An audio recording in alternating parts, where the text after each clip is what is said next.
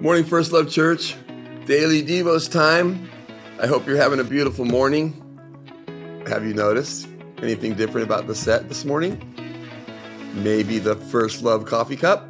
Oh, I'm excited to be drinking my coffee out of this this morning.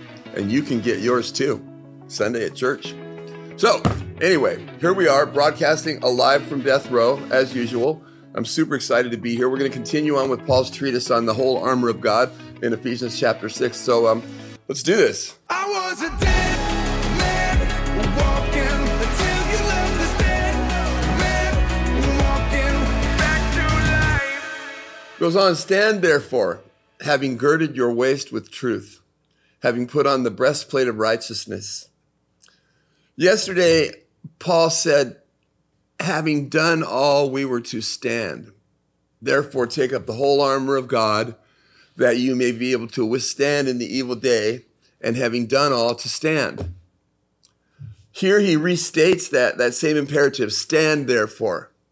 Stand, and then stand, and then keep on standing. No matter what storms may buffet the stanchions of our fortress, we are to stand. And you know what? We don't stand on our own strength. We totally stand in the strength of God. And it says, and then stand, and finally keep on standing. Oh, but Lord, I, I can't stand any longer. I'm, I'm weak. Jesus says, My grace is sufficient for you, for my strength is made perfect in weakness. But I'm afraid, Lord, I'm afraid, too afraid to stand. Jesus says to you, There is no fear in love, but perfect love casts out fear. But I'm, I'm poorly equipped, like Moses. I, am not a man of great words, I, I'm a stutterer.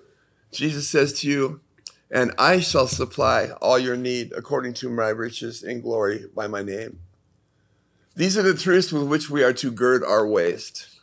The word of God, absolutely filled with truths that give power and authority to the most downtrodden, the most, uh, the poorest, uh, most poverty stricken believer. In the pages of scripture are, are we just find a plethora of promises the promises of God for grace, for love, for forgiveness, for supply, and finally, for victory.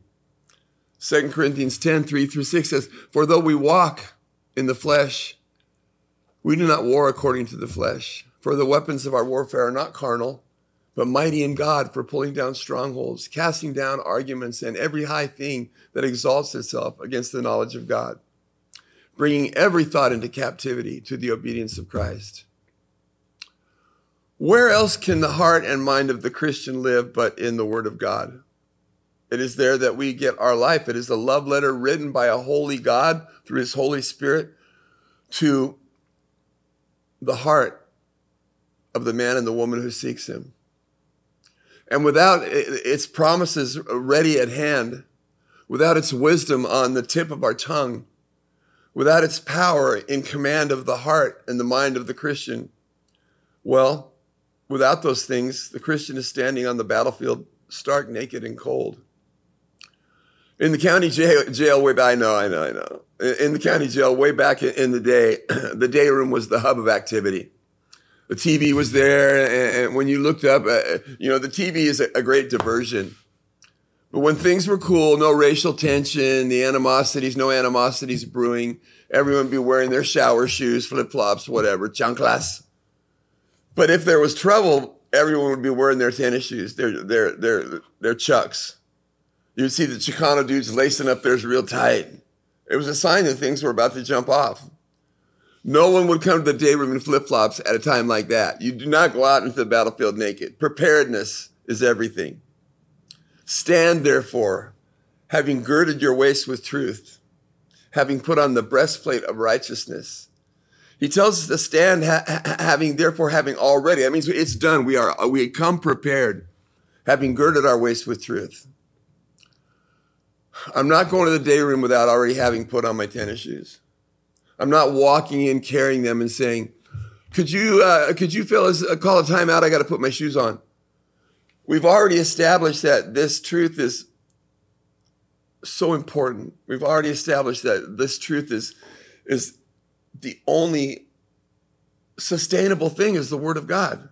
There is no other truth we can apply to this battle that we're in. But what of this breastplate of righteousness? 2 Corinthians 5:21 says, "For he who made him who knew no sin to be sin for us that we might become the righteousness of God in him." Isaiah said that we are like an unclean thing, all our righteousness like dirty filthy rags. God in us is our only righteousness. And, and, it's such a beautiful thing because once the, the man or the woman becomes saved, becomes given our lives over, sacrificed uh, at the altar of repentance and, and, the altar of praise, sacrificed our flesh. Our only righteousness is in him and, and, and we must be consumed by him. We must be consumed. We must be absolutely filled by his word. Let's pray. Lord, today, Fill us with your righteousness that we might stand, that we will stand. We will stand uh, not in ourselves, but in you. Amen. Have a great day. Join us again tomorrow as we continue with Paul's uh, uh, Armor of God series. And um, God, have a great day, man. See you then.